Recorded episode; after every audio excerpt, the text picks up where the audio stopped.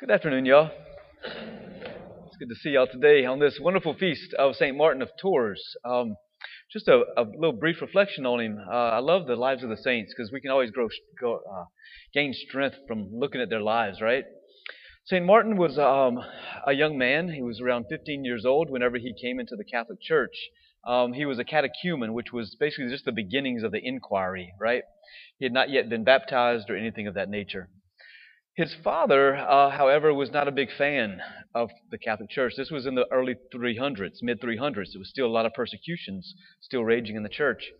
And, um, and so he, he pulled him away from the world and he put him into the military. And so Martin became um, a soldier uh, for the army. And it was one day, um, before he was ever baptized, Martin was um, on his horse and he was going down the road. He saw um, a beggar on the road not clothed with anything. It was the winter time. He was freezing to death. And so Martin comes up upon him and he takes his cope that he had on and he cut it in half and he, he um, clothed the, uh, the beggar with his cope. That night, Martin had a dream and he saw Jesus. And Jesus said, Behold, Martin, even just a, a catechumen who has brought me underneath his cope.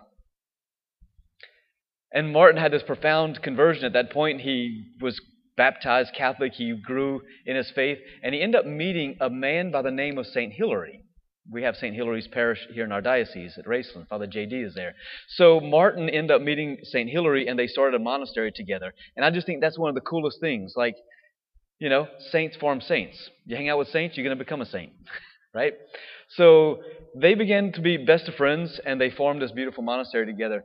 But Martin had this profound understanding of this gospel because of that incident where he met Jesus who looked like a beggar. Whatever you did to the least of my brothers and sisters, you've done it to me. That's Jesus' words to us today. And that's for everything. That's for every person that we meet. That's for every hungry person that we meet. That's for every person that gets under our skin that we don't want to pray for, that we're just mad at. That's every single person that we meet. Whatever you did to any of them, the least of them, you did it to me. Like those are his words. And that's the invitation for us. That's what it means for us to be a Christian. It's not that difficult for us to inherit eternal life. If you just follow that golden rule right there, you get it.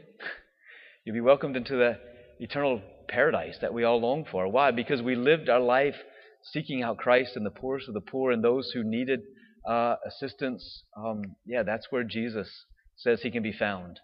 You know, you want to find Jesus? If you can't find him, if you lost him for some reason, go hang out with those who are in the old folks' home who are dying. Go hang out with those who are hungry. Go to the soup kitchens and feed them right? Go to those go to the jail and visit with people. Go to people who are in their house and haven't been out since March. Get on a rocking chair six feet apart, put your mask on, do whatever you got to do, but go visit them. Yeah, why? Because that's Jesus. And he's longing for people. So let us take those words of Jesus today and find a way to reach out. Even if you can't go meet somebody, maybe they're too far away, whatever, call them on the phone today. Let's take Jesus' words and put them to action today. Whatever we do for the least, anybody. We do it for Jesus. And so let's do something for Christ today um, so that he can be glorified and manifest in love. Instead of all the stuff going on, let's, let's choose love. Let's choose love to overcome any of the, the hard spots and grumblings that we have in our hearts. Love conquers all things. Amen?